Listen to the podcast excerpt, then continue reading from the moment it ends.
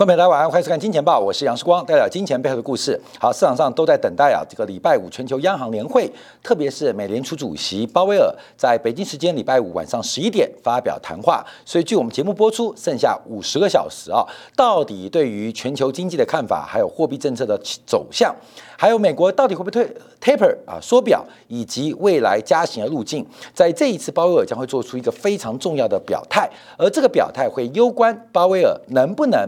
被拜登提名连任美联储主席，所以这一次的全球央行年会礼拜五当中，第一个以美国为首、美元为呃基础的全球的货币体系会有什么样的变化？第一个，鲍威尔的表演能不能得到拜登的青睐，再度提名连任美联储主席？所以五十个小时后将会得到答案。可是在这礼拜啊，全球市场在反弹过程当中有几个重要事情发生。第一个是今天最新的。德国将在九月底进行改选啊，梅克尔不是要已经要结束任期了吗？现在进行呃各国的这个再见拜访啊，呃来到了俄罗斯啊。可是，在德国的选情受到七月份大水的一个冲击跟影响，十五年来第一次，德国的社民党民调在上周末正式超越了联盟党，就是目前梅克尔带领的基民盟啊基社盟这个联盟党。正式超越，用百分之二三的制度超越了基民盟，就所谓的联盟党百分之二十二的制度，这是十五年以来首次的一个超越。那是不是代表德国的政坛即将变天？而德国的政局变化会影响到欧盟的未来？那我们简单看一下社民党、社会民主党，一听就知道它是以社会主义为主要政见的左派政党。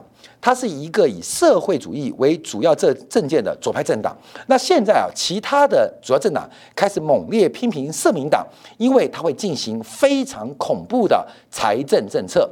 第一个是财政的扩张，第二个是对富人的全面加税跟追税。越站到社民党的社会正义的过程，用财政分配的手段来做观察，这对于欧元、对于欧洲影响都很大。我们知道，北欧是生产国，是债权国，是储蓄国；南欧是消费国，是债务国，是赤字国。那社民党一旦按照现在民调的趋势取得了政权，那北欧以德国为主，它会从原来的生产透过财政刺激转为一个消费大国吗？那原来的债权国在大量的提取储蓄跟财政赤字的过程当中，会变成一个赤字国吗？所以社民党在未来一个月的时间，假如继续保持这种优势，而且优势正在反转跟扩大。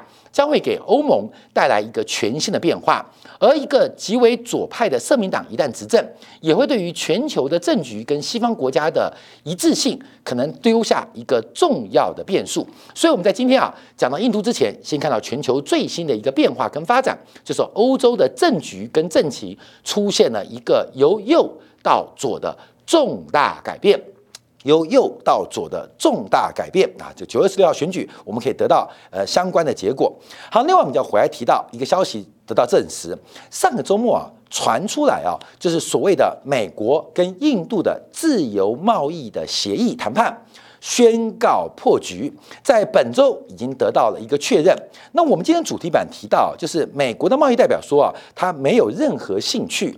来签订跟印度的自由贸易协定，在今天啊，我们看在这两天啊，印度的贸易部长、商务及供应部长也对外证实，华盛顿已经正式通知新德里，美国对印度提出的自贸协定的谈判不感兴趣，也没有意愿继续谈判下去。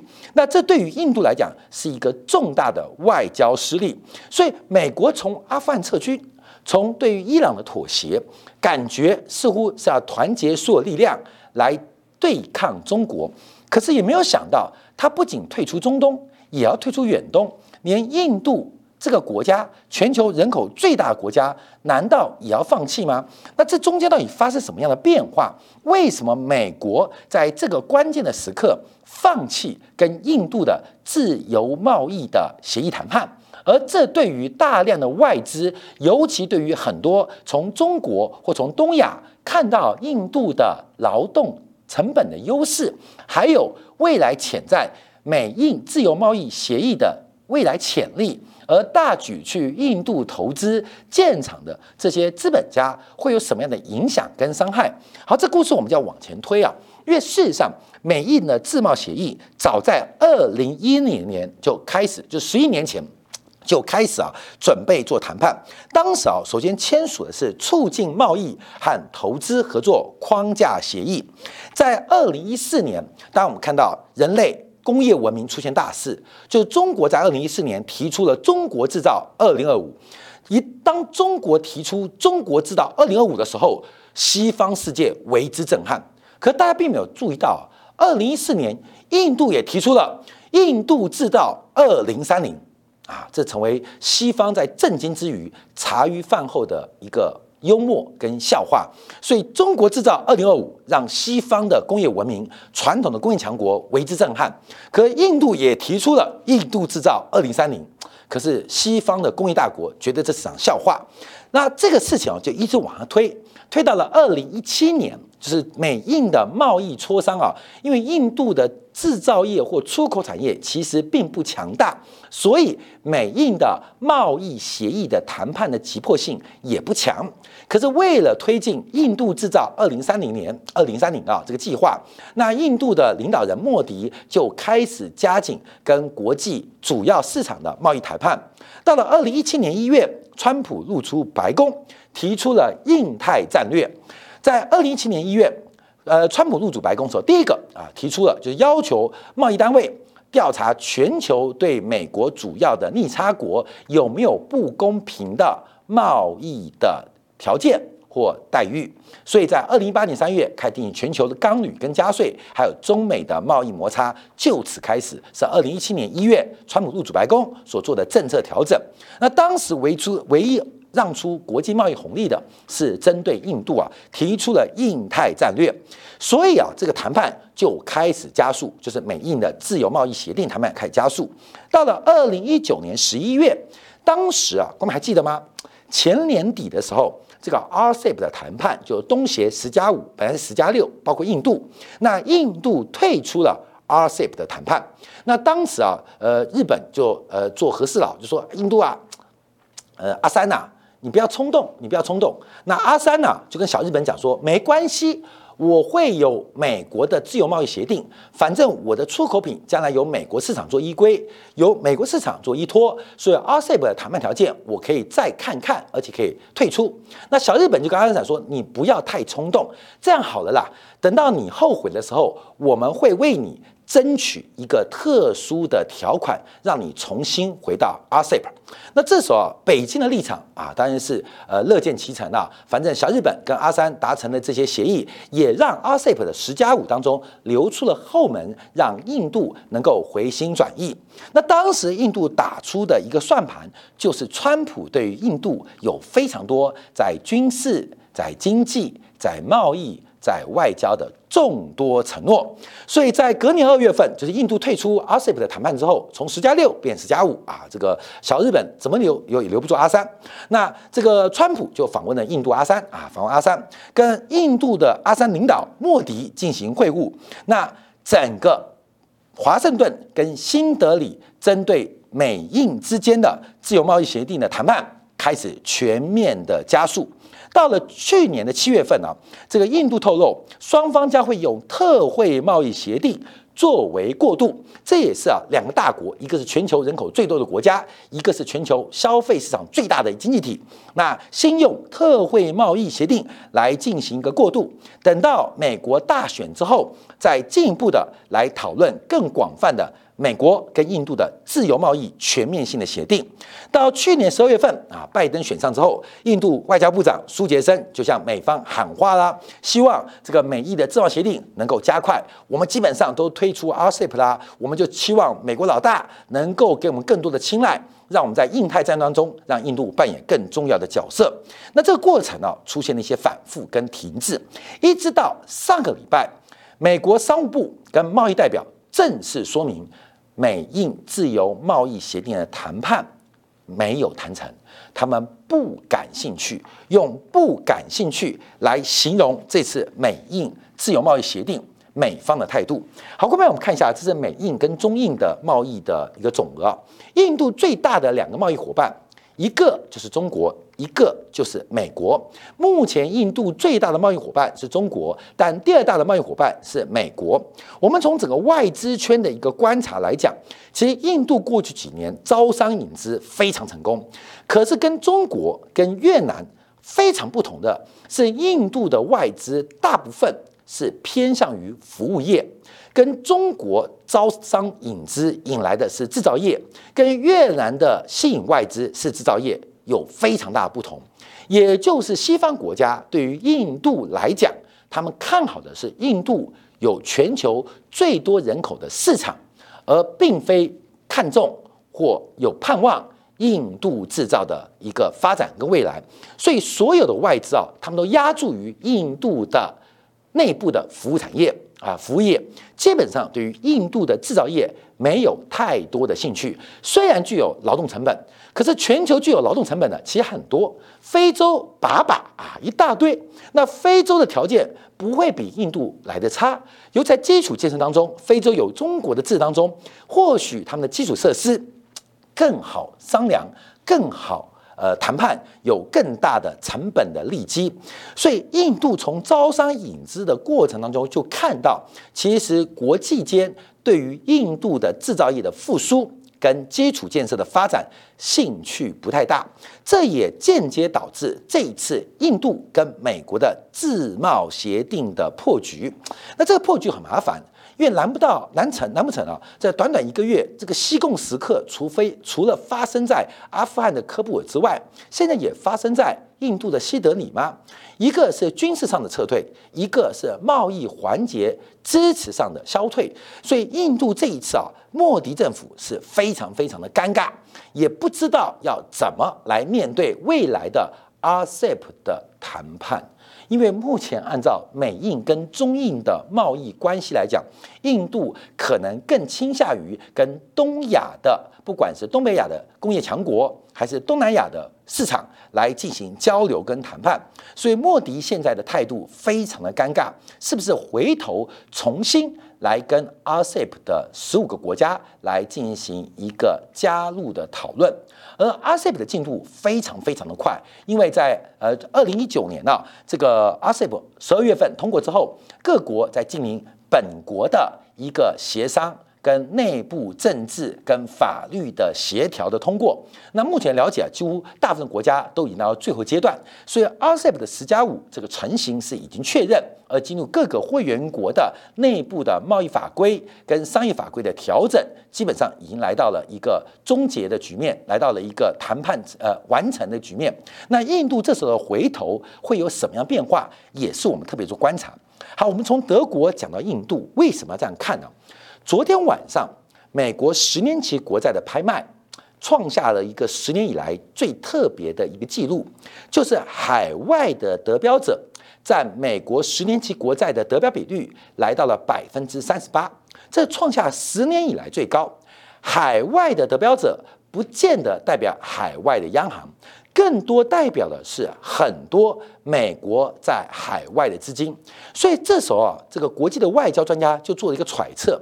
美国似乎啊，从呃中亚撤退，从这个中东撤退，从阿富汗撤退，甚至从印度撤退，本来以为是要以这个对抗中国为主要政策，团结美国所有能动用的资源，可现在看起来啊，对抗中国是美国全球战略撤退的一个理由、借口，甚至有点像烟雾弹。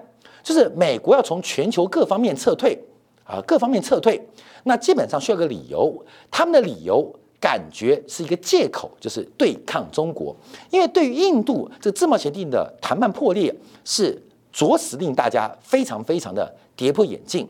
而德国的全面向左社会主义的抬头，又会出现什么样变化？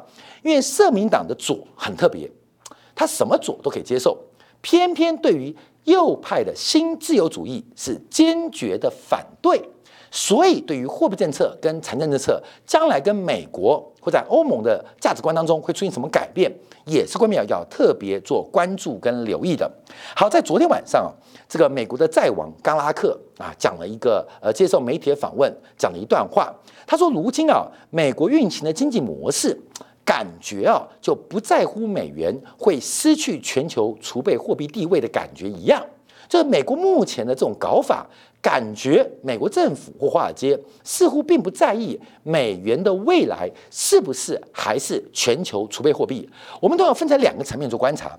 在今年部分，我们将要特别关注昨天人行公布了最新的资产负债表。我们看到人行的资产负债表在七月份跟六月份相比，大幅的收缩一兆元的人民币。怎么会在一个月之内，人民银行的资产负债表出现大幅度的萎缩？那这个萎缩并非是常态，绝非是常态，而是人行至于人民币，人民币的对于人行，它中间的新的工具非常有可能出台。那什么出台呢？到底是什么样的资产跟什么样的负债来填补过去一年以来人行资产负债表萎缩的过程？如何填补？这个资产是人民币国际化一个非常重要的工具。等一下，今天啊，我们就来研究，来进行一个猜想，来进行一个预判。所以，我们再回来看冈拉克，因为冈拉克的讲法就很特别，说这个在搞什么呢？我们看一下。这个在昨天接受采访时候提到，人民币超过美元了。以前说中国超过美国是二零五零年，后来时间提早变二零四零年。那最近啊提到了这个中国的经济体要超过美国变二零二八年。所以啊，刚拉克认为。美国从国债的发行跟印钞，迟早会让美元失去全球的储蓄地位。他认为，目前美国的经济政策是让全球以为美国不想维护全球储蓄货币的一个地位跟发展。他举了一个例子，他说，同样是 GDP，同样是 GDP，美国的刺激是来自于消费。而消费也是 GDP 的一个组成分子，所以美国 GDP 反弹主要是靠消费支持。可是美国的刺激也外溢到其他国家，外溢到譬如中国，中国的 GDP 成长哦，不是来自于消费，而是来自于生产跟制造。同样是 GDP 的反弹，美国靠的是消费。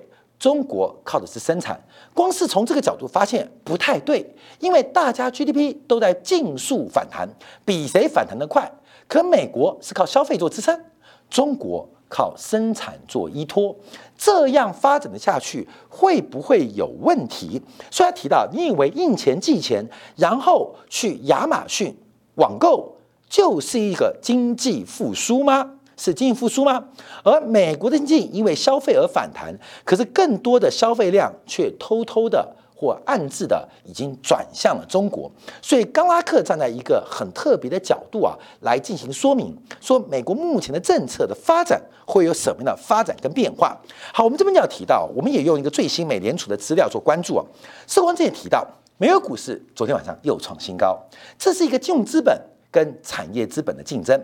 这是一个金融市场的价格跟产业资本价值的一个竞争跟剥削的过程，它们本身存在巨量的矛盾。美国股市受到美国的财政跟货币政策的刺激，不断的走高。从股价指数观察，从股价表现观察，美国是赢了，而且是大赢特赢，而且是全面大胜。可事实上，你从美联储公布的资料，从美国的 GDP 跟广义货币的供给量之间的关系，却出现断崖式的下跌，断崖式的坠落。我们可以怎么讲啊？分子啊，我们这是用美联储的定义啊，就是货币的流通速度。分子是 GDP 的增量，那分母是广义的货币供给量。过去啊，在两千年之前。在一九九零年代，也就是东欧跟苏联体垮台的时机，美国当时经济，美国的国力来到空前之伟大，当时的这个 GDP 跟 M2 的比例大概是将近二点五倍，甚至比二点五倍以上，也就是一块钱的流通可以创造两块半的财富，这个财富指的不是股票。指的不是债券，指的不是房地产，价格上的财富，而是真金白银实体经济以 GDP 作为衡量代表的这个实体产产业、实体资本、实业资本。所以从一九九零年代到现在为止，我们看到美国的货币流通速度从原来的二点三倍、二点五倍。最高超过点五倍，衰退到现在一点一二倍，也就是美国印一块钱的钞票只能刺激一点一元的 GDP 的成长。那我们很明显看到钱去哪里了？钱去金融市场、去股票市场、去债券市场、去房地产市场。另外，我们用小表格观察，从美国的商业银行借贷存款比，还有货币的流通速度。周转率是可以观察，它们是高度相同。而以商业银行的借贷存借存比或借贷比做观察的话，可以看到美国商业银行干嘛？实业资本、实体资本正在快速的萎缩跟消失，而金融资本绑架了美国的经济。那这个变化，这个证据，我们再从昨天晚上美联储又一家分行里斯曼分行。公布了制造业指数。我们最近啊有不断的追踪啊美国几家美联储分行各地的制造业统计数据，从原来的费城 FED 到我们上礼拜讲到的纽约州的 FED，到昨天晚上的。李李斯曼 FED，而这基本上都是美国中部到东部的这个主要各个区域的制造业变化，都出现非常明显的衰退。我们先讲八月份啊，费城 FED 先公布十九点四啊，是连续两个月下，连续三个月下滑，是创下今年新低。上礼拜纽约就是帝国制造业指数是来到十八点三，只有市场预期的一半，只有七月份的三分之一。那昨天晚上公布的李斯曼的制造业指数剩下九，只有预期的三分之一。甚至创下新冠疫情以来最低的一个发展。那另外看到达拉斯的 FED 啊，在七月份数据也已经下滑，所以在礼拜五啊，美联储主席鲍威尔讲话的时候，他都拿到这些资料。所有分行的就边疆大吏啊，边疆大吏，两江总督、两湖总督、两广总督，都是用呃这个八百里加急。啊，可可可可可可传到中央，传到美联储的中心，传到中央来跟主席汇报。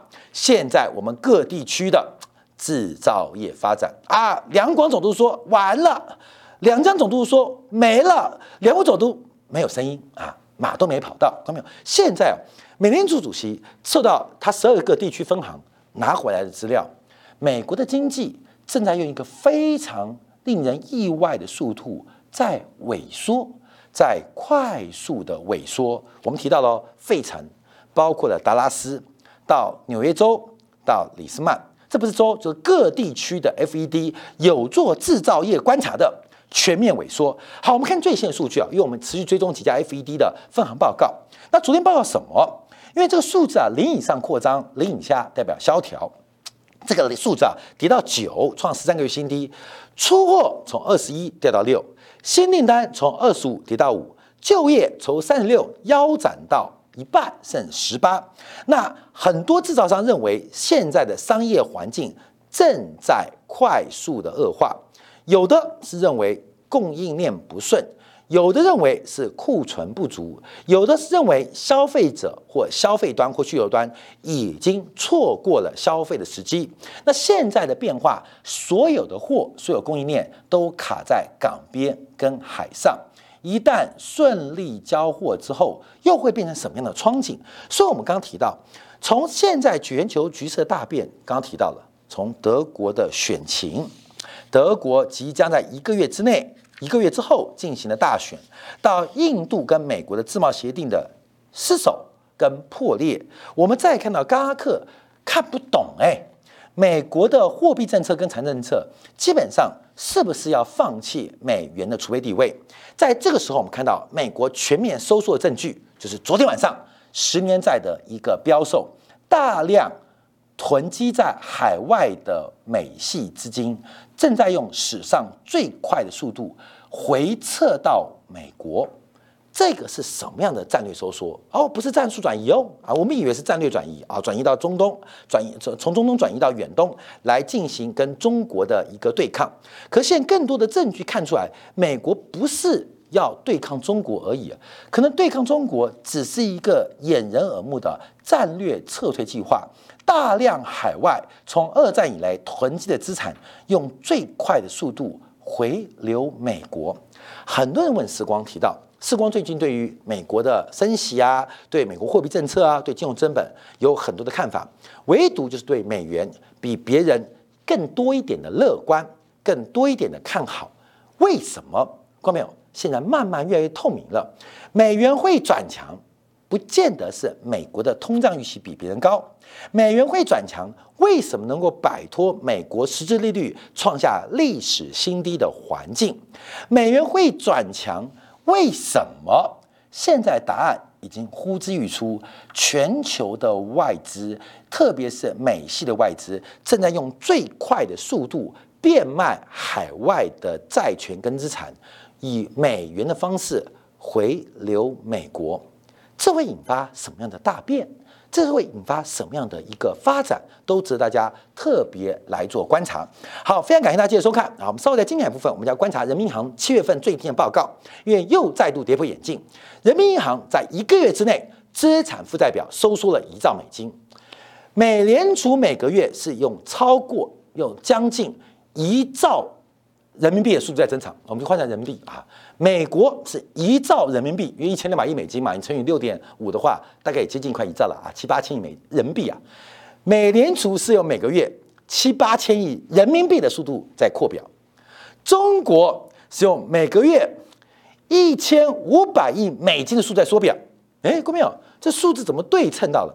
美国印多少，中国就减多少；美国印多少钞票。如冈拉克所说，书就流到中国，而人行的铺满越养越大啊，那只猪越养越肥，好像美国印的钞啊，都到了中国的存钱筒那只可爱的小猪里面，而这只小猪会养成什么样的大猪？人行会用什么样的方法来填补过去几个月资产负债表收缩的缺额？人行或是央行也好。它的资产负债表长期是只增不减的，为什么会收缩，而且越缩越快？关键是会拿什么来填补这个资产负债表所空出来的缺额？可能是一兆，可能是两兆，可能是三兆人民币，可能未来是一兆美金等值或两兆美金的等值。人行在做什么样动作？这攸关的是人民币国际化。最重要的手段跟工具，我们稍后在经典部分为大家做进一步的分析跟预判。